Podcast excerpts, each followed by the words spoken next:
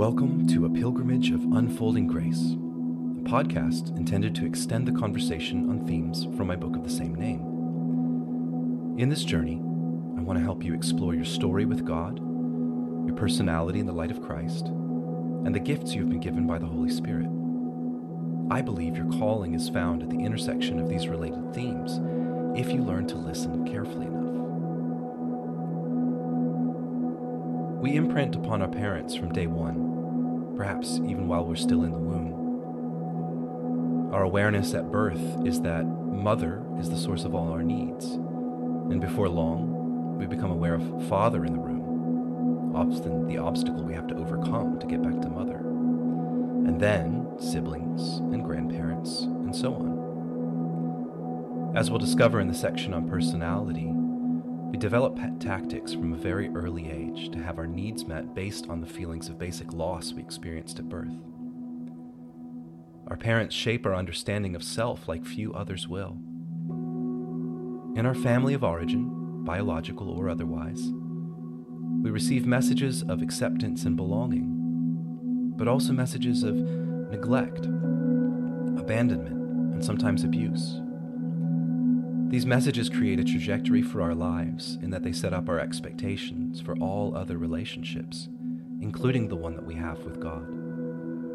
This is why God as Father is a welcome image for some and a point of pain for others. April Ban is a longtime friend of mine residing in Nashville, Tennessee. She lives in the space between being a pastor at the Anchor Fellowship and as a licensed clinical therapist. For April, family of origin theory permeates everything, whether it's how we relate to God or how we see ourselves. In this conversation, we delve into family systems theory, how it works, and what it means to bring our histories into the healing presence of Jesus. So it's funny talking to Brian I couldn't quite figure out like when we all probably like really met. Mm-hmm. It's like mm-hmm. y'all kind of ended up at the anchor just about the year prior to me, and then mm-hmm. like over time, Brian comes on staff, and then I came on staff, and then you started to get more involved. Um, which is actually I don't know. It's kind of sweet to me to think about like you just gradually becoming part of my life in that season. Mm-hmm. mm-hmm. kind of, I, I, don't know, but do you remember yeah. like a specific moment that we met or anything, or it's just like we just kind of ended no. up in this place together? I have a very distinct memory of like getting to see you outside of the office, the church office, and out of church context. Um, and it was, you remember, we did we used to do a lot of weird things, but we did this yard sale situation off of um, 8th Avenue South. I think it was like, it was maybe Dana Davis's apartment or something in the parking lot okay. at Wedgewood. It was at Wedgewood. Anyway, yeah. you were DJing the yard sale. Do you remember this? yes, I do. And I don't know. I just remember like that was the first time that I felt like, oh, okay, there he is. That's Ryan, you know, um, because I'd seen you in the office, um, like if I popped by to see Brian or something. I mean, I knew you in like worship context, but I don't know. That's my first memory of you outside of business hours. That's great. Do you remember DJing a yard sale? I mean, that's like not a yeah, thing people do. normally do. uh, it's not, but I mean, it's like you said, like that was this era where that didn't feel weird. Yeah. You know yeah. what I mean? Like, yeah, that's that's just what we do. You know, I feel like yes. part of part of the resistance in growing older is that you start to measure out like what is normal and what's not, and you tend to mm-hmm. gravitate towards what's normal. But when you're, mm-hmm. you know, especially kind of in your 20s it's like everything's normal because it's what you're doing you don't have anything yeah. to like compare it to. Yeah. Yeah. True. Um, true. so good. So i like to uh i, I kind of and this will be obviously like really pertinent to our conversation today um i like to kind of get a little bit of each person's story because Okay. I, I I'm really convinced you don't come into any of these different concepts that I'm kind of laying out in the book uh objectively like there's they're not Mhm. just these like doctrines that we memorize but there's so what we think about god how we perceive ourselves um and what we're called to do it's so immersed in our in our story and that's Mhm. you know kind of the this this portion of the podcast is really about examining our story through these different lenses so um Mhm. do you want to maybe just give us like a brief overview of like your journey with the lord and like where you're Mhm. coming from and then we'll start to like get more into family uh, family systems Yeah. kind of after that Yeah, for sure. I mean, I feel like, yeah, I can give you that, and also very much will intertwine with, um, we'll go where we're going as far as talking about family because um, my relationship with um, with Jesus and even the church is, has been very impacted by my family of origin. Um, I'm from a, a long line of believers in Jesus and a long line of people who are in ministry. Um, so for me, I grew up uh, in the South, mostly in Georgia, um, in a very traditional family. My parents are still married. Uh, my grandparents um, were married until the day they died. And so lots of um, just traditional family roles in my life growing up. Mm.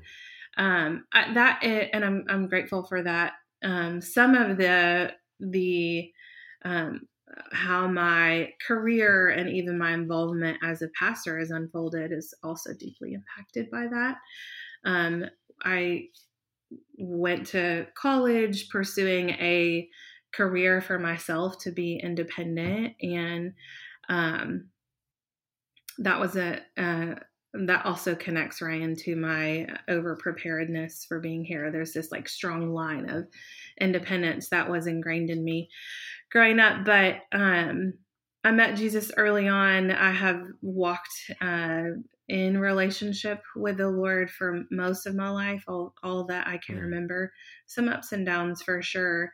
Um, but mm, like I said, being a part of the of the church and the faith community has just been. Um, I'm I'm grateful. It's been a, a positive impact on uh, on my development.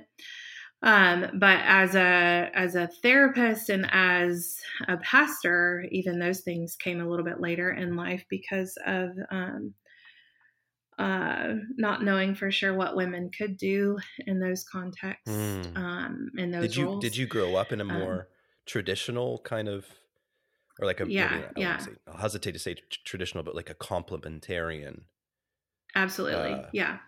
okay. hmm okay Yeah, and I mean, this will sound real like kind of catty and negative. The person I'm going to reference was doing the best he could with what he had, but um, Sure. when I was in high school, I remember speaking to a pastor of mine about what I felt like the Lord was calling me to do, and his response to me was like, "Well, you should probably pursue education because women who have like that type of calling on their life do best as teachers in school Hmm. context, not in church context. Um, even um, that pastor was um, discouraging about women doing therapy because they would potentially be in therapy sessions with men, and um, women weren't meant to advise men. Um, so, like Hmm, that, like hmm. from that kind of uh, context. Um, but I actually I I went into therapy because I I felt like that was a at the time that was a more acceptable door that would be open for me as a woman um, as opposed to being a woman in ministry. Um, oh okay. and like in in yeah. Um in my family um i have i have two sisters. My parents are very um like do whatever you want. If you want to go to school go to school. Like be empowered. Like they were um very much for us as like in raising girls. Um but like we were in a, a church context that was um like men had roles and women had roles. Does that make sense? Right. Yeah um, it does. Yeah yeah yeah. so, um, as I have evolved and done a little bit of work on myself, have you know come to accept that I can uh, follow what Jesus says over what systems say. Um, hmm. So, are you the kind of person who, because I think a lot of times we grow up with those kind of mandates. I like uh-huh. that. Um, speaking of like family systems, like Pete Scazzero talks about like these unbiblical commandments. You know that. Yeah. Sometimes yeah. they're ex- sometimes they're expressly said to us, but sometimes they're just kind of implied, and it can be around. Yeah. Like, you know, money is the source of security, or um, mm-hmm. we don't talk about sex, or we don't marry outside of our ethnicity, um, mm-hmm. those kinds of things. So that that uh, the the roles that were available not available for women, it sounds like that was pretty overtly told to you. Were were you the kind of person when you look back at who you were when you were younger that you had the desire to go along with those kinds of things or you were always kind of suspicious of it and you wanted to and like you innately mm-hmm. wanted to push against the norms mm-hmm.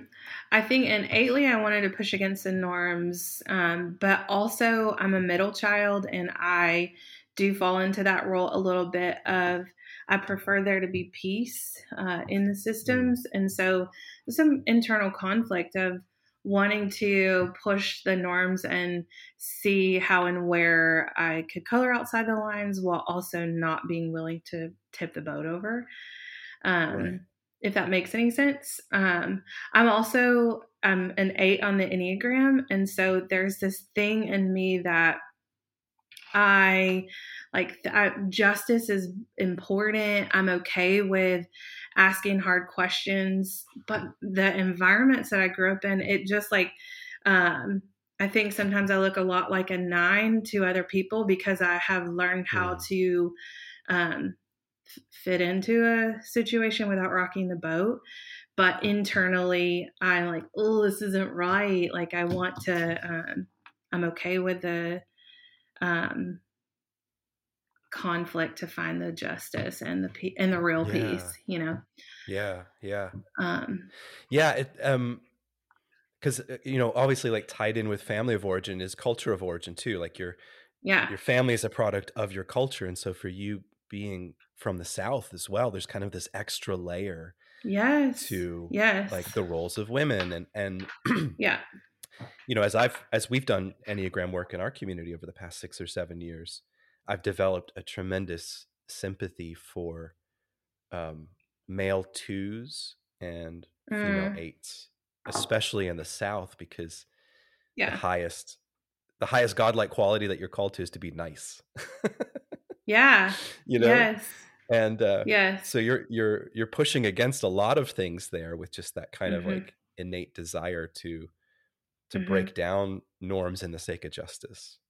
Mm-hmm. Oh yeah, I remember I I um I had a, a job that was very it was very important to me. I did it for a long time. It was a pharmacy tech all through high school and most of college. And it was a family business. So I was one of the only non family members that worked there. Mm. And I can remember it's one of the like the first times that I remember kind of like breaking out of the like people pleasing, like let's accommodate and be nice to other people but I just I felt really safe with the boss that I had, and he was super empowering to me, wanted me to do great. Um, so he welcomed my um, assertive communication and stuff. Um, I remember his wife uh, one time I'd worked there for about a year and a half, and she pulled me to the side and she was like, I would never speak to him that way. I cannot believe that he lets you speak to him that way. And I was like, what? like what are you talking about and it was just that like the the i think because i felt really safe i could say hey i don't understand why you're asking me to do that and i wasn't mm. being disrespectful and he wasn't re- receiving me as disrespectful but his wife was like what is happening you know like that's one of those developmental moments for me where i was like oh okay like it, it felt good to be and, and I continued to work there for many years after. Um, I think he is like that boss is someone who helped shape who I am. But um, I don't know, it was just one of those moments of like, okay, okay, like I I'm gonna let this part of myself come out and maybe some people won't like it and, and that's okay. Yeah. So did you um, would you say that you felt the call to ministry early on? Mhm. Did that occur to you, or was like when you settled on therapy, was it like th- this is the thing, and like, and why was that? Why did that feel like that was the trajectory? Mm, that's a good question. Um, I do think that I I've, I have I felt the call to live um, with purpose and intention, and to lead people in the direction of light and hope. Um, and I know that's like a very ambiguous answer, um, but I also um, I have felt for years. My parents uh, kind of accidentally named me April. Um eh, but it means it means life and hope and i've always mm. i believe in that stuff. Like i think if i don't know I, I don't know what ryan means but i think that L- little king. Okay. Okay. I can get behind that. Irish. that's good okay okay I'll receive it okay um well you know we uh amos's middle name is rex and the reason for that is because it means king um and like I don't know. I Brian and I both just wanted to speak over him that like he's an heir to the kingdom. Like, so mm. I I when I say I can get behind that with you. Um. Anyway, so I feel like I yeah i did i did believe and feel a call. I just wasn't quite sure how the puzzle pieces would fit together. Um, therapy was something that i didn't really know much about but um, in school and and finishing high school and going to college and trying to figure out like how do I find that? Like how do I be who God has made me to be in the world and you know lead people to hope in life? Um, the therapy the therapy career became an option um, and it did feel like a good comfort to me that I can um, I I'm, I remember going to some of my very early therapy sessions, asking, like praying, like Lord, like would you be in this with me? Would you be the thing that is speaking to people? Would you be the like the voice that is promoting change in their lives? And like that is pastoral, you know, like it to sit in the depths of uh, people's struggle and walk with them through it. So, um, yeah. And then, you know, obviously the doors continue to unfold for Brian and I to um, take him in a direction of um, pastoring and then um, me as well. And luckily, I, I get to um, wear both of those hats nowadays in my life. Which I think it, it feels like that's actually becoming more common, uh, which I think is a net positive. Yeah. You know, like Yes. There's been such a rise in advocacy for therapy, I'd say, over the Yeah. past maybe 10, 15 years. hmm And I think, especially within pastoral ministry, Yeah. the necessity of having kind of a, a basic understanding of, hmm um, you know, how the human brain works and how hmm how we're shaped. Um, Yeah. which which which I think beautifully. I'm, I'm sure you have a lot of these revelations too where you're kind of like we're reading the scripture and we're seeing these little hmm vignettes of this ancient wisdom that could be hmm you know upwards of four or five thousand years old Yeah. and it's things that like in the academy they're just really now kind of naming and you're like Yeah. yeah like this hmm is it's it's it's kind of always been there these aren't hmm um they're not disparate concepts and i think i i'm fortunate to not grow up with this i don't know if you did but like um there's there still can be sometimes that connotation like to to choose into therapy is to reject Mm. Oh the way of yeah. Jesus. Like you just need, you know what I mean? Like you just need to like Yeah. just pray, just pray about it. Just go to Jesus. Like if you if you Yeah. go to therapy, you're going to the systems of man. Mhm. Mm Mhm. Oh yeah, that was my my first experience with um higher education. Um I went to a seminary for they had a Christian counseling program and it was very much like let's it, it and and uh, beautiful, but let's take it to scripture and um, help people pray through their mental health concerns or their addiction and and I believe in that Ryan also sometimes Right, we got to figure right. out what to do with our bodies you know? Like um, how do we you know, what are some things that we can actually do to work through um, the baggage that we're carrying around you know? So i and, and, that's actually how we ended up in nashville is i was going to that seminary was there for a year and just had a whole bunch of i don't know un, unrest is maybe the best word for it i just didn't feel like this isn't going to prepare me for what i think and a, a friend of ours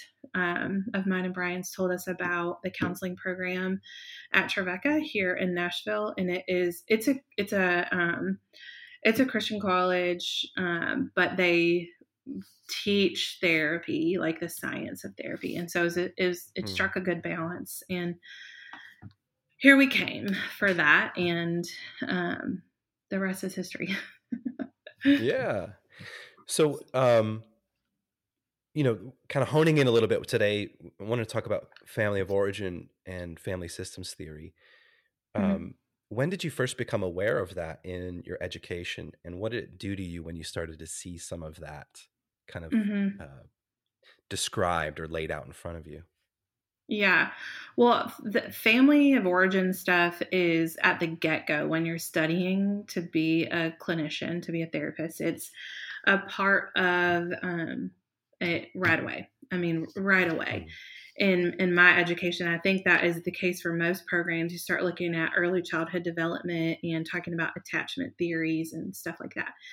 Um, and I, I mean i feel like it was a little bit freeing but also um, hard to look at you know and to see mm. how i was affected by the places that i came from and as i've continued to learn and develop as a person and as a therapist and there's more research now even about how our like legitimately our dna is impacted by things that you know previous yes. generations have lived through and stuff like it's just absolutely mind-blowing um how we are we we are the culmination of all of our experiences and then some of the experiences of people who have lived before us you know um it's wild to think about. Yeah, like absolutely um, wild. It it and, and I think especially when you enter into ministry or you enter into therapy, it's like it it it's striking how often the deepest struggles that we have or the deepest wounds we carry trace back to our family of origin. Like oh, I remember yeah. when I was starting to work this out at the anchor and, and doing spiritual direction with people and we talk about what they're struggling and you start with a question of like tell me about your relationship with your mom tell me about your relationship mm-hmm. with your dad and that it just so continually seemed to be mm-hmm. the the crux upon which like so many of our other yeah. our wounds or our struggles are are built upon and and conversely yeah. to be fair a lot of the most powerful and beautiful gifts that we have to offer the world are result of our yeah. family of origin. Yeah. Um, yes. So can you can you give us like a brief rundown of like family systems theory? Because I think maybe people don't necessarily know what that mm-hmm. is, and I know there's a lot of different mm-hmm. approaches to it. But if just kind of like the thirty thousand foot view. Yeah, I mean, well, there's a lot. There's there's two main uh, types of therapy that people are um, dealing with now it's family systems uh, theory and then internal IFS, internal family systems. And so, with both of those, uh, if you go to a therapist or if you pick up a self help book and it talks about family systems work, it's basically going to be looking at how the people who were surrounding you during your upbringing impact who you are.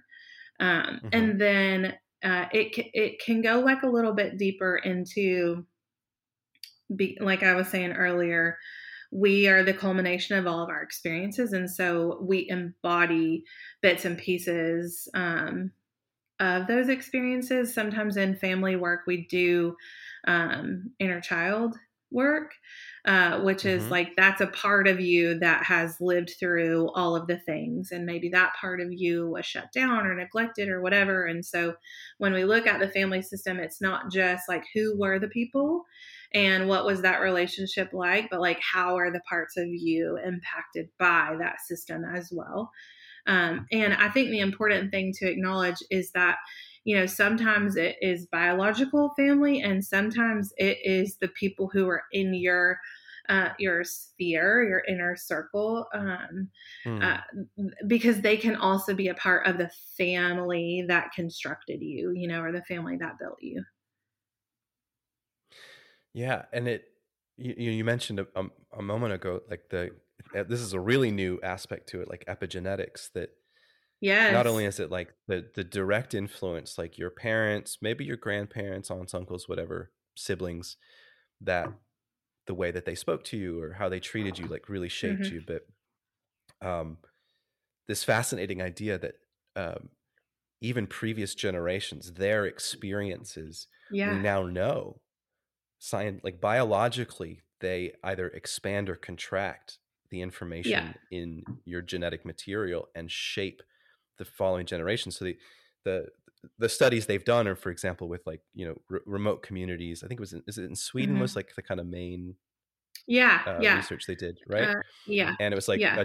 a, a, generation had gone through profound famine um so they you know quite literally tightened their belts and like and made do with what they had. It was quite an austere way mm-hmm. to grow up. And they noticed the effect that it had up to three or four generations past in how it literally shaped not just the physicality of the fourth generation, mm-hmm. but their mentality um, and and how they process the world. Um, and uh, you know, I mentioned earlier Pete Scazzero. One of the things that he draws out of that those studies of epigenetics, they've done a lot of research with rats too, and seeing how it mm-hmm. like the nurturing of the first generation trains that first generation rat pup that when they become a mother, they kind of pass mm-hmm. on some of those, they imprint and mm-hmm. their their capacity to receive affection or yes. their inability to like you know connect is yeah. a result of what happened several generations prior and and and pete points out that like in in the commandment honor your father and mother um you know it kind of it's it's the one commandment that comes with this promise and it talks about how um like that lack of connection uh like the it's it says something like you know um, the curse will play out to the third and fourth generation but the word for curse just really more means it's not like god is imposing this thing upon the following generations it yeah. means like there's a tendency for repeated patterns mm-hmm. which mm-hmm. now we're seeing again in science this ancient wisdom going mm-hmm. yep that's exactly what happens that even mm-hmm. yeah, your great grandparents and the way that they did it affects you today yeah. Uh, but that the blessing plays out to the thousandth generation yeah. and i think that to yeah. me that's the real power of family of origin work is that we have an opportunity to lay claim to the patterns that mm-hmm. are in our family and to mm-hmm. bring them before jesus and to say mm-hmm. what what do I bless and carry on yeah. with me? And what yeah. are the things that if I'm honest, I want I want it to end with my line and do mm-hmm. the work now to set up mm-hmm. future generations for greater health. Mm-hmm. Um, See, I think Ryan, that's like that's one of the really beneficial things about living in community. You know, like mm. I I love it when I, we were at a ball game the other day, and this person who's very much in my kid's life, he comes up to me and he's like, "Hey, I heard uh, Lucy. Somebody told me something about Lucy, so I just pulled her to the side and asked her about it. I wanted to let you know. I hope that was okay." And I'm like, "Please, like I trust this person, you know." Um, and also, like, that's a part of, like, she gets to know that it's not just mom and dad who are looking out for her, but there's other people who are, um, investing in her who care about her it's solidifying a little bit of like purpose identity value all of that just from mm-hmm. this like you know, little exchange of like this thing happened. I wanted to clear it up. So I talked to her. And, you know, there's something really beautiful about living in community with people. And I know that, you know, that it can get weird. You want to make sure you have good people in your community that are investing in, in kids. But it is the, the way that we are impacted by the relationships that we have. And so if someone takes a minute to love on and invest in my kid, the chances of that playing out in her kids and you know on and on and on and on it's just it's it's there like we get to positively impact each other and i think that's one of the beautiful things about faith community is when no matter where we come from, if we uh, choose to be a part of the family of God, we have the potential to be influential in other people's growth and development too. Yeah. You know, um, yeah. it's just like this whole ripple effect of how we're actually meant to be in community with other people, not just because it's comforting in the moment, but it helps us to like embody Christ for now and future generations to come. Well, and it and it seems like the antidote to a problem I think that's I wouldn't say particular to our culture, but I think it's one that we can speak out of because it's the one that we live in, where it's just so hyper individualistic. And so mm-hmm. what often happens is that we're um, we're told like you are a self-made man, you're a self-made woman, and yeah. you are you have this thing called personal responsibility and you have this thing mm-hmm. called your will and you've got to pull yourself up by your own bootstraps at the end of the day like you're responsible for doing this thing mm-hmm. and when you recognize how shaped we are by yeah. Our, our family of origin by our culture of origin um, stretching back for generations that we've carried some of these wounds and some of these gifts mm-hmm you recognize like well it's actually a little bit more complex than that mm-hmm. like i'm not mm-hmm. i am a product of these things and it, i'm not i don't i don't live in a vacuum that i should just get it together and just make better mm-hmm. decisions yes. and that's i think where the power comes as we start to work through these things and go man what has influenced me without me even realizing it? Yeah. Oh yeah. Yeah. I saw a client this week um, for is is our second session and she her question was like something must be wrong with me because i keep picking people friends and partners who are all the same. Like they have the same mm. issues. It just keeps being the same messy story over and over again. And the direction that we're going in therapy is like okay let's look at your family of origin. There is something in her that is uh, uh, the the thoughts, the beliefs, the story she's telling herself is essentially laying out the same outcome every time. So we can roll right. it back right. to who are you and who do you think you are? Like what role do you play in relationships? That's where the change happens so that then she maybe she chooses better, but also she shows up differently to those relationships mm-hmm. once she can heal and resolve some of those um, early woundings that happened, um, and even reshape the narrative that she's telling herself about herself in relationships. Right. You know, but right. originally she's like, "I'm broken. What's wrong with me?" And it's like, "No, you're not broken. You've been through some stuff that has really jacked with the way that you see yourself in the world." Mm. Yeah, and it and and even when we get specific into those kinds of roles, like I this is a big part of of what I'll do and kind of like basic premarital sessions with people is to confront them with the truth like left unattended you will fulfill this role in your life mm-hmm. based upon what you imprinted on as a child whether you realize it or not and as an adult you might say you know oh i would never be uh, you know a husband or a father mm-hmm. in the way mm-hmm. that I saw my dad do it. Mm-hmm. Um, but you're you you know you brought up like inner child work, like you you subconsciously imprinted there, and so in a moment yeah. of crisis, when there's a relational crisis or there's a lot of stress, you revert to those things. And I you know one of the things I often see it in is like if someone grew up with a parent who yelled a lot, raised their mm-hmm. voice, or was more punitive, and they say, "Oh, I would never, I would never do that," but then when you have a kid and it's mm-hmm. a hyper stressful mm-hmm. moment mm-hmm. and all of a sudden you find yourself yelling and you're like where does that come from and it's like because you haven't mm-hmm. like you know it but you don't know it know it like you haven't internalized yes. that reality like yes as a little kid you just imprinted went that's what it looks like to be a daddy that's what it looks like to be a mommy that's mm-hmm. what it looks like to be a husband or wife and mm-hmm. those things are still under the surface that it's not just yeah. enough to just name it and move on you have to really do the work to uh to come to terms with that and to to integrate that into your understanding of where you've come from yeah. so that you can actually begin the therapeutic process of healing um, yeah so i like when it, whether it's like with with clients of yours in in the mm-hmm. kind of clinical setting or in pastoral work, what are some helpful practices that you found to really help people come to terms with their family of origin? Yeah. Um, I, I think some of it is slowing down enough to pay attention to yourself. We're, we're busy, we're multitasking all the time. Um, mm. I'm a big advocate for some quiet time every day, not necessarily like traditional old school church quiet time, um, but like, you know, some alone time to think and be. Um, journal writing is good for this kind of thing as well. Um, but just to like slow down and be able to acknowledge where you experience discomfort in your life um, or where you're feeling a little bit, um, uh, I don't know, maybe harsh toward yourself.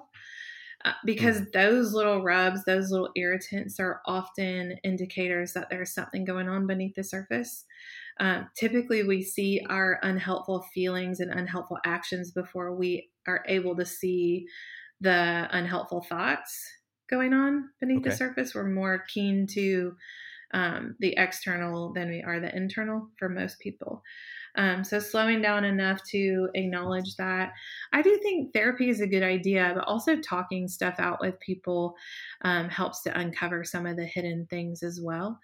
Um, mm. You hmm. mentioned Pete Scazzero. Um, there's a he's got a good activity in um, the emotionally healthy spirituality where it's that I think he calls it like going back to go forward or something where you like do a genogram mm-hmm. and look at some um, family uh, patterns and habits and uh, stuff like that. And that so that's a good exercise. You don't have to be in therapy to draw out a um, a genogram. It's like a family tree of sorts where you're looking at patterns. Um, so that can be helpful.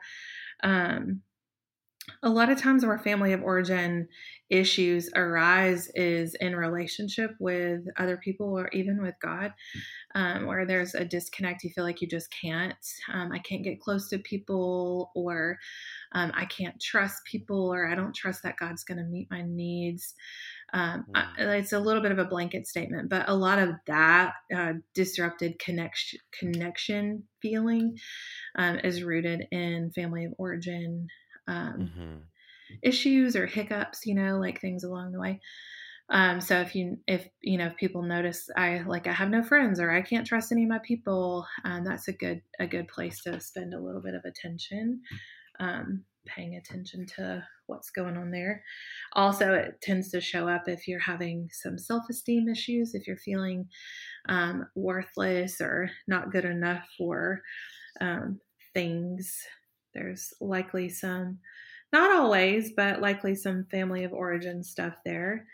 Um, if you mm. if you um, you know sometimes we have adult relationships that or even adolescent relationships that mess up the way that we see about ourselves but typically when people are able to have resolve um, at least do some healing for family of origin wounding if it's about self esteem. Um, they're more resilient when those uh, adolescent or adult experiences happen. Does that make sense? So, like, if you have a wounding that yeah, says, yeah, I'm yeah. not important, and then you have a friend in college who treats you like you're not important, if the wound is still there, that college experience is going to be like, well, yeah, not important. But if that wounding from childhood is healed and resolved, and you're like, no, I actually am valuable, I have a lot to offer, and friend treats you like you're not valuable, you're more resilient to like they must be going through something because that I'm not going to attribute that to myself, you know. Mm. Um, do you so. do you mean that in, in the sense? Do you mean that in the sense of like sometimes when we're dealing with relational issues that we have in this moment, the breakdown is really just a symptom of a far deeper thing that until yeah. we kind of go backwards in our stories, go back as early as we yeah. can to some some origin uh yeah some of those like those lies or things that we yes. had we're just keep hacking away at symptoms on the surface like i'm having a problem in this friendship and it's like well the symptom that's a symptom of a far deeper wound that's been part of my story this whole time yeah yeah. Yeah, I do think I agree with that, Ryan. Uh, also, though, you know, when you're in relationship with other people, you're also dealing with their stuff too. Um, yeah. So, like, the issue could be that you're coming up against an unhealed um, core issue for them, and it is affecting you. Does that make sense? So Mm. not every relational Yeah, conflict absolutely. is like, oh, I've got something going on. It could be that they've got something going on. You know, like sometimes Brian and I will get in a a situation I'm like, I really I don't know what I could have done to do anything different or he may be saying I don't know what I could have done. And it turns out that like I'm the one that needs to do some TLC, you know. But because we're in a relationship it's affecting him. Um Yeah. that makes It sense. can almost be overwhelming at times in relationships to recognize Yeah. any moment of conflict contains Mm. like so much so many other people standing over that person's shoulder Yes. in a way. yes. Yes. You know, like when you're when you're arguing with Brian, you're also arguing with Brian's grandma in some way. you know. yes, that's yes. the complexity of who we are because we're one of the things that has been so transformative for me especially over the past year is recognizing like we're not logical creatures Yeah. you know what i mean like we don't have Yeah. just good principles that we live by and here's my philosophical or theological structure for understanding myself and the world around me Mhm. and god we're story-based creatures we live stories Mhm, and we mhm. tend to relive the stories that we don't name and so even Yeah. that single moment of conflict contains within it ripples of unresolved stories that we've never really dealt with i, want to go i want to go back to something that you you briefly mentioned a, a moment ago which i i hadn't considered um and it's something that uh this is why i love doing this podcast because i'm we're fleshing out things that aren't in the book Mhm. because i want it to be a compendium but that are a lot of times our family of origin shapes the way that we see god and the Mhm. expectations that we place upon god I actually uh, had a session with someone this week where we were specifically uncovering that and talking about um, their their their relationship with their father who Mhm. wasn't particularly consistent was a little bit chaotic and was either over inserting himself or under asserting himself and Mhm. so they felt on they felt like the kind of low level unsafe because they never really knew how dad was going to show up if dad was going to show up Yeah. Yeah. and we started i started inviting some questions that said how much of that have you also aligned with god as father Mhm. because father is a father's a really lovely word for some of us that Mhm. grew up with a strong sense of father. So we think God Mm-hmm. is father. It's like, wow, that's amazing. But for a lot of us, that's really scary to go, I Oh, don't know if. I want God to be my father. So Yeah. can you talk to me a little bit about this work, not just in how it Yeah. it addresses our relationships with other people, but how it might address our relationship with God? hmm Yeah, I think you bring up uh, I that the that thought of like not everybody has that same connotation. Uh, for uh, father doesn't mean the same thing for everyone. Um, I think that there's this saying in the therapy like brain world that what fires together wires together in your brain. So like if your dad is not great, but then you're calling God dad, like there's it, makes sense that there's going to be you're going to attribute the same qualities to this to the same name, you know. Um Hmm. I I I don't know what to I, I don't know I don't know how to process breaking that apart other than um, just to acknowledge like when you're when you're sitting with someone like you were this week Ryan just to acknowledge that like yeah that's a real thing. Just because you um, experience your dad this way doesn't mean that God is that way. However it's happening for you and like on, honor that for someone. Um, we we just learned so much about our early from our early childhood experiences we learn so much about relationships. And so if like you're describing with the person you met with and i see it all the time with people in my life friendships pastoral therapy all of it um, if we learn early on that authority figures or parental figures are not reliable then we have to do some active work to um, unattribute those things to god you know? Like if um, if the the our early childhood experiences were unsafe or if there was trauma um, that certainly does impact the way that we connect with god in all of all of the contexts as provider as father as um, you know, even a, a guide or a spirit, uh, a, a, that spiritual livelihood for ourselves. Um, I, I, think there's a lot of uh, family of origin work to be done in regards to spirituality, especially, and maybe this is too big of a can of worms to open, but especially um, with lots of like um, deconstructing happening all around us. Mm. Um, it's beautiful. I love it. One of my favorite books of all time um, is The Sacredness of Questioning Everything because, like, we're meant mm-hmm. to understand, you know, like we can ask hard questions.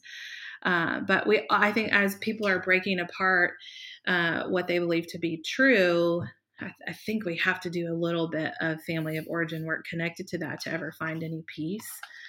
Um, one of your like the previous question about like what can you do, you know, like h- how do we work through this stuff? Like looking at uh, values and um, guiding principles as adult versions of ourselves is one of the best ways to do family of origin work. Just because okay. you have been told one thing doesn't mean that you're going to go to your grave believing that. As an adult version of yourself you get to say like what are my values? What is important to me? Mm. um, and sometimes that causes some um, separation or differentiation from family of origin as it should. Um, but like that part is also important when it comes to connecting with god. Um and you know as we as we were even saying starting off like for me having to figure out okay like i know that people have said this scripture to me about women in ministry but like as an adult version of myself and with who I know God to be, like what are my values and how do I mm. how do I experience the scripture? You know, as an example for what I'm talking about. Um, and so like you can apply that to a spiritual context, but you can also apply that to I mean, silly things like growing up in the South, you were meant to wear a dress to church on Sundays and, you know, stuff like that. Okay, that's not my value system. I don't, I don't want to do that every Sunday. So I get to ask myself those questions, you know, and like become my own person. Yeah. Yeah. No, I like, I like what you're bringing up there about like deconstruction or crisis of faith, because I think that kind of, for me, further solidifies that kind of work is almost never um, purely an intellectual exercise. It's not. You know, You're like, right. Yes. Like I just, I just, I just did did the work. I, I read the books and I dissected these doctrines. Mm-hmm. I dissected these practices or this theology, and I just came to this conclusion. It's always, always, always, always like uh, I don't want to say tainted because that has a negative connotation, but it is so influenced by how these yes. con- these really big concepts were presented to you as a little person. Yeah. You know, yeah. so kind of in this in this portion on story in the book, we're talking about like your culture of origin, your family of origin, yeah. and your faith of origin. Um, and to to recognize like whatever I am questioning or maybe perhaps even rebelling against is a product of how what I was taught to believe mm-hmm. and how I was taught to hold it. And until I mm-hmm. really get into the weeds in that thing, um, I think oftentimes we end up. One of the things that we talk about quite frequently is like fundamentalism becoming. Now I think it's more about how you hold your beliefs than what those beliefs are. Mm-hmm. So mm-hmm. you might reject a set of beliefs about God and about how the world works and who you are. Yeah. And you take take upon yourself new beliefs, whether or not God mm-hmm. is part of that or how you see yourself. You see, but the way you hold those things has not changed. Mm-hmm. And you could still mm-hmm. be a mm-hmm. fundamentalist. You're just no mm-hmm. longer like an evangelical fundamentalist, you know? Yeah. Um, mm-hmm. because those those things have been imparted to you. You are not a self-made person. You didn't just get to decide who you are you mm-hmm. were you were given these messages that you have to kind of suss through carefully to really mm-hmm. see what's what's influencing not only what I have believed or can currently believe, but the way in which I've held those things. Yeah. Um, and that takes because you just keep acting you'll just keep acting it out i think that's where a lot of people yes. find frustrations maybe they maybe they yeah. leave the church or they leave a denomination but their problems just follow them mm-hmm. in the same way mm-hmm. like maybe you move cities to get away and start Yeah. a new life. And then five months into that, all your problems show up again because you didn't, Mhm. that wasn't really the issue, you know? Yeah, you know, you know this about me, but one of the one of the avenues where I do a lot of therapy work is in the uh, recovery community from uh, recovery from drug and alcohol addiction, and I've been I've been in the field now for uh, 17 18 years. And at the beginning when i first started doing the work it was a lot about change your people your places and your environments. So people who were in Mm. active addiction like change your people change your places change your environments. But uh, congruent with what you just said what we know now is wherever you go there you are it's not rocket science but if you change your people Mm. places and your environments and you still have addiction alive and well in you, you'll find those people, you'll find those places, you'll find those environments wherever you are. And so, for people to be clean and sober for the long run, it's about scooping down in a little bit deeper and doing that internal work. You know, looking at shame and looking at, you know, healing up traumas and stuff like that, because we can't just change this external thing and expect the internal to miraculously be better you know? I think that concept overlaps to so many things you know? Like if you Mhm. if we're showing up to friendships and relationships as an unhealed version of ourselves we're going to see a repeat of the issues happening again if we show up to our connection with god and we're bringing the same unhealth every time we're going to see repeat stuff happen um, which is why literally like in the counseling world it's like we say someone may not come to therapy because of their family of origin but you will eventually talk about their family of origin because it is where we come from you know Yeah. Yeah. Yeah. That's absolutely so so I'm gonna I know I can get a little charismatic on you and you won't be freaked by this. bring it ryan Um so uh you've you've met my parents, you know yeah. they're amazing. Like they're great I, I I got out I got out relatively unscathed. yeah yeah Um, but I was, you know, so I was, I was the oldest, and that's again another part of little family systems Uh-huh, therapy uh-huh. is like birth order and how that, you know. So I was, Yeah. you know, the avant garde. I was, you know, your older sister. She was the experiment. Like, how do we parent, right? hmm hmm hmm And um, for me, going off to college and then moving out on my own, like early, there was a lot of conflict that came up in my relationship, especially with my mom, because we're trying to figure out this totally new territory of her having an adult son, me trying to fight, Mm. figure out some semblance of independence. like some autonomy I, yeah, and not necessarily having an older sibling that I can look to to go, okay, well, they did it this Mm-hmm. way. And I remember being uh, probably about 25, and I was I was back home with them, and we had some relatively minor conflict, but it it set me off, and I I felt like I reverted to my 12 year Mm. old self, hmm like I felt like a bad boy, you know that kind of thing. mm hmm And I was sitting in my bed that night at, at my parents' house, and I was praying, and I was just like, "What is this? Why do I? Why do I react this way? What's what is Mhm. Lord show me?" And I don't claim too many like vision visions from the Lord, hmm hmm but basically, what I know now is like the Spirit of God took me through a genogram, basically, mm and showed me my inheritance. And again, I, this was before I learned any of this. So when I learned it, I was like, yeah, that checks out. That's, that's how kind of Mhm, God works. And showed me like, like each of my parents and their parents' relational dynamics and how they had come into things. Like, you know, my my my dad's dad was an alcoholic when he was growing up, and he was he didn't know if he was going to be angry drunk dad or goofy drunk dad coming home. And my dad kind of positioned himself as a protector of the younger two siblings. He was the middle child.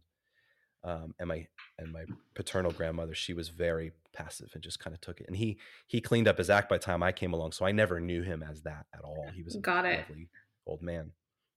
Um, and then on my mom's side, seeing her parents, who we had a closer relationship with, and their dynamic, Mhm. especially my maternal grandfather, and he was uh, the biggest personality in the room. Like he knew everybody. He knew the guy, you know.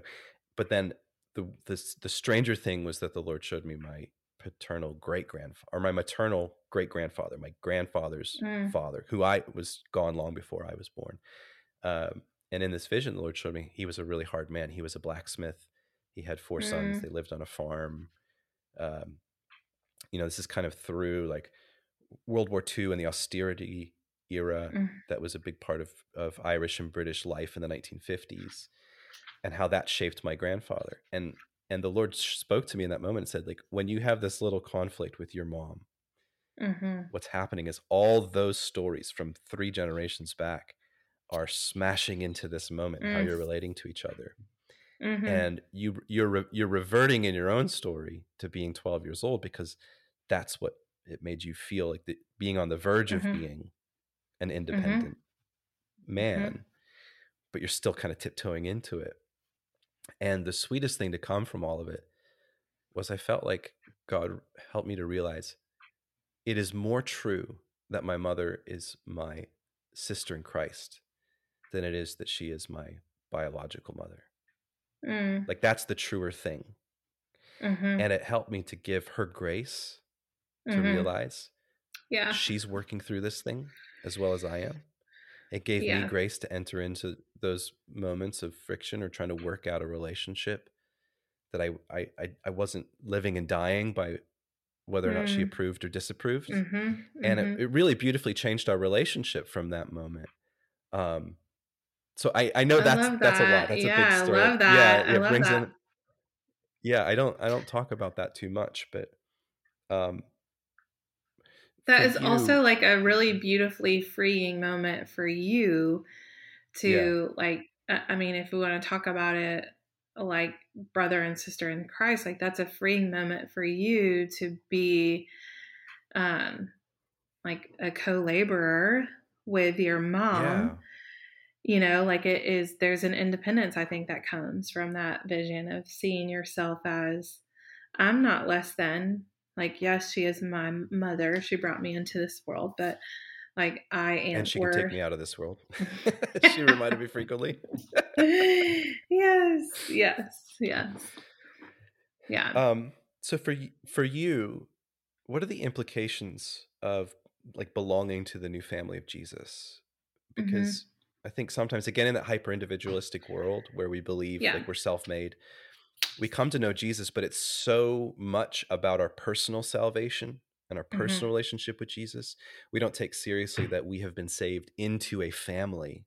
yeah Um, like, what are the like? What are the connotations to that? And then maybe secondarily, it's obviously it doesn't just change. It's it's not just like right you were part of your family of origin, you know Jesus, and now you're just part of this new family, and everything just gets fixed. Yeah no You know, i wish I Um, wish but no so how do you how Um, do you see that, like the new family of Jesus? Mhm. Mhm. Um, I think it is um, beautiful and takes work. Um, a couple of things. One, as a therapist, I use a lot of cognitive behavioral therapy. And with that, I think that it's very congruent with scripture. Um, basically, it talks about with that kind of therapy, if you can um, make sure that your beliefs are rational and true about yourself, then the way that you see yourself, the way that you feel, the way that you behave will be changed and different.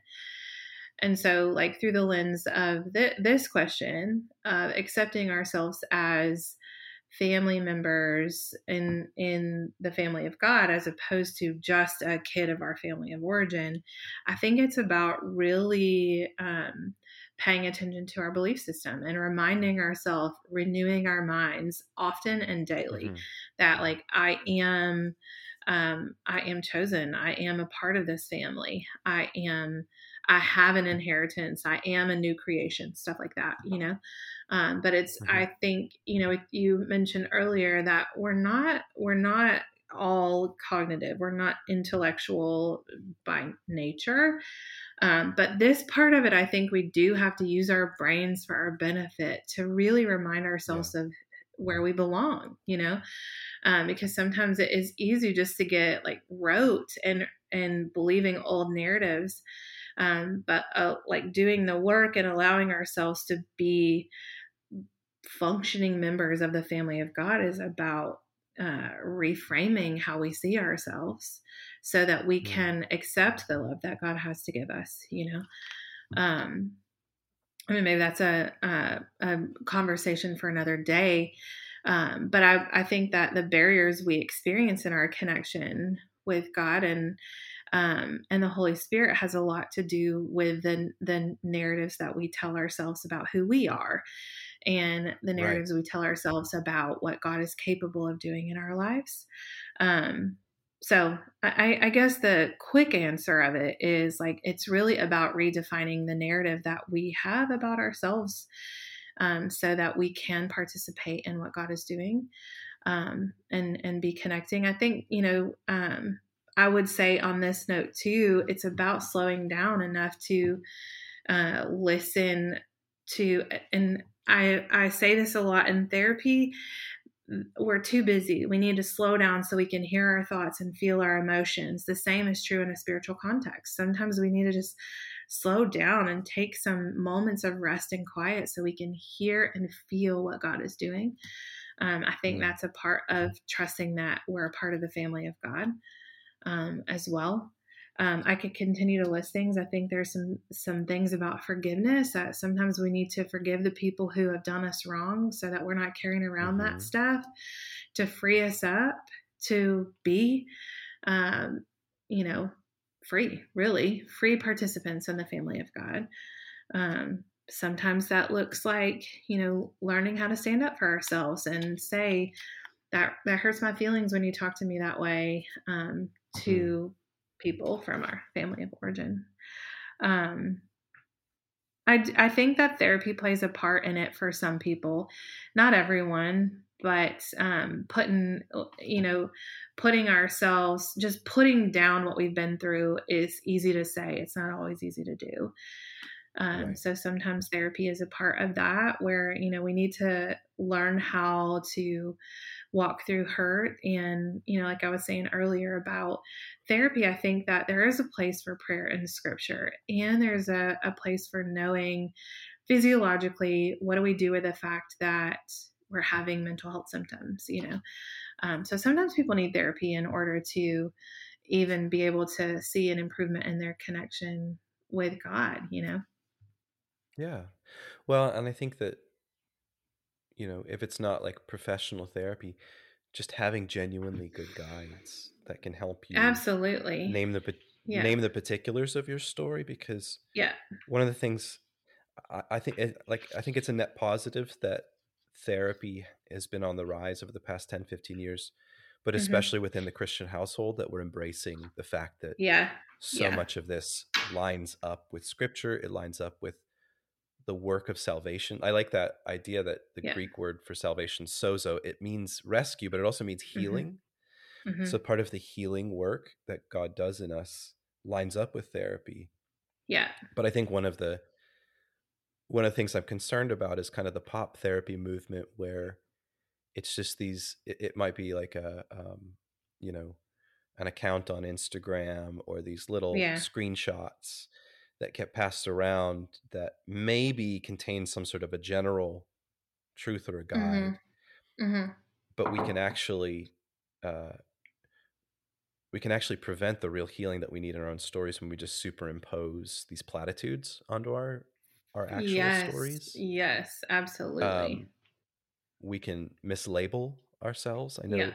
I know in the especially in the Christian therapeutic community, there's a lot of concern right now with how words and phrases are being co-opted stuff like mm-hmm. you know, being triggered or talking about abuse mm-hmm. or trauma and there's this desire again in, in many of us to to belong to a movement or something and, and to hear yeah. somebody else's story and go oh yeah me too that was my that's that happened mm-hmm. and it's not without having good guides we superimpose somebody else's story onto our own in a way that it doesn't do anybody yes. a favor it doesn't do us a favor Which is, working through our story no and it doesn't and it actually devalues the stories of people who have genuinely experienced yeah. abuse who, so who are actually so triggered by experience you know mm-hmm. so i think like mm-hmm. yeah having real guides good listeners who can name some of the things that we're experiencing and help mm-hmm. us to work deeper mm-hmm. into that is, mm-hmm. is incredibly important Mm-hmm. I agree. I and I think the one the one quality that would be essential for those guides is honesty. Um, mm. You know, like if you're if you're saying to someone like, I um, I'm feeling triggered. You need you need someone on the other side to say, tell me how and why. Like, what was that like for you? And are you sure that's the word that you want to use or or if it is mm. like yeah i found a part of my story for someone to say like in an honest way like uh, this is important we need to we need to value this i want to hear about that you know i think mm. part of the risk of attributing other people's stories is um i don't know there's just a lot of people saying yes to things that don't need a yes given to them um mm. if that makes sense Yeah. You Oh, know, I like absolutely. I I was talking to a colleague the other day about how the the blessing and curse of the fact that diagnoses are more acceptable now than they've ever been. The blessing is people can know actually how to take care of themselves. You know, like if you know hmm what the problem is, then you can address it. Um, the curse of it is we're never meant to stop with just the diagnosis like as people mm. we we heal. We we just do. Human beings are very resilient. We heal. And i think a lot of people are getting they just are stopping at the like yes this is your diagnosis. But it, it, it that's not what that's not the end of the journey you know? Um yeah people are they're meant to get better. And i think having a deep conviction that God is a God of hope and that God yes. does not abandon us to diagnoses of our mental health conditions or the curses from our family of origin or whatever like he doesn't leave us yeah. there yeah um, that the and I, to name something is to shine light on it mm-hmm. in a mm-hmm. way that now we go okay let's actually mm-hmm. do this healing work mm-hmm yeah i think that's that's the part too that you know you were saying asking earlier um, what does it mean to be a part of the family of god as followers of jesus we get to know that you know like we get to have hope and even as you know doing some of the family of origin work of restoring our lives we get to Im- implant and impart to other people the legacy of truth that like God is reliable and God is good and yeah. um, we are loved and valued in the family of God, you know. Um, yeah. Well, let's um, yeah. let's wrap up here because I, I know this could be a really okay. heavy conversation for people, and they might go, be going yeah. a little bit cross-eyed thinking about three, four generations back and yeah. all of these things. Um, what is? Can what I say something like for people? Yes, go ahead. Yeah, so like just to, on that note of like it can be heavy, the the a simple way of starting the work is family of origin work is about removing obstacles that prevent us from emotional health or mm-hmm. removing obstacles that prevent us from intimacy and the that removing obstacles is like that's where we want as people as helpers as friends as just in relationship with other people if we can keep that in mind that like the work is removing those obstacles. So if someone is listening to this and and they're like gosh i've got a lot to work through it doesn't have to be all at once. It's like right now what's one obstacle that i can remove and if the one mm-hmm. obstacle to remove is today, I affirm myself that I'm valuable, then like the chalk that up as success because that moves you in the right direction. Yeah. If the one obstacle that can be removed today or this week is I'm going to call a friend and tell them how I'm really feeling. Like that's an intimate connection that is moving you in the right direction. Does that make sense? Like mm. it's a mm. huge this is a, it's it a does, huge thing. Yes.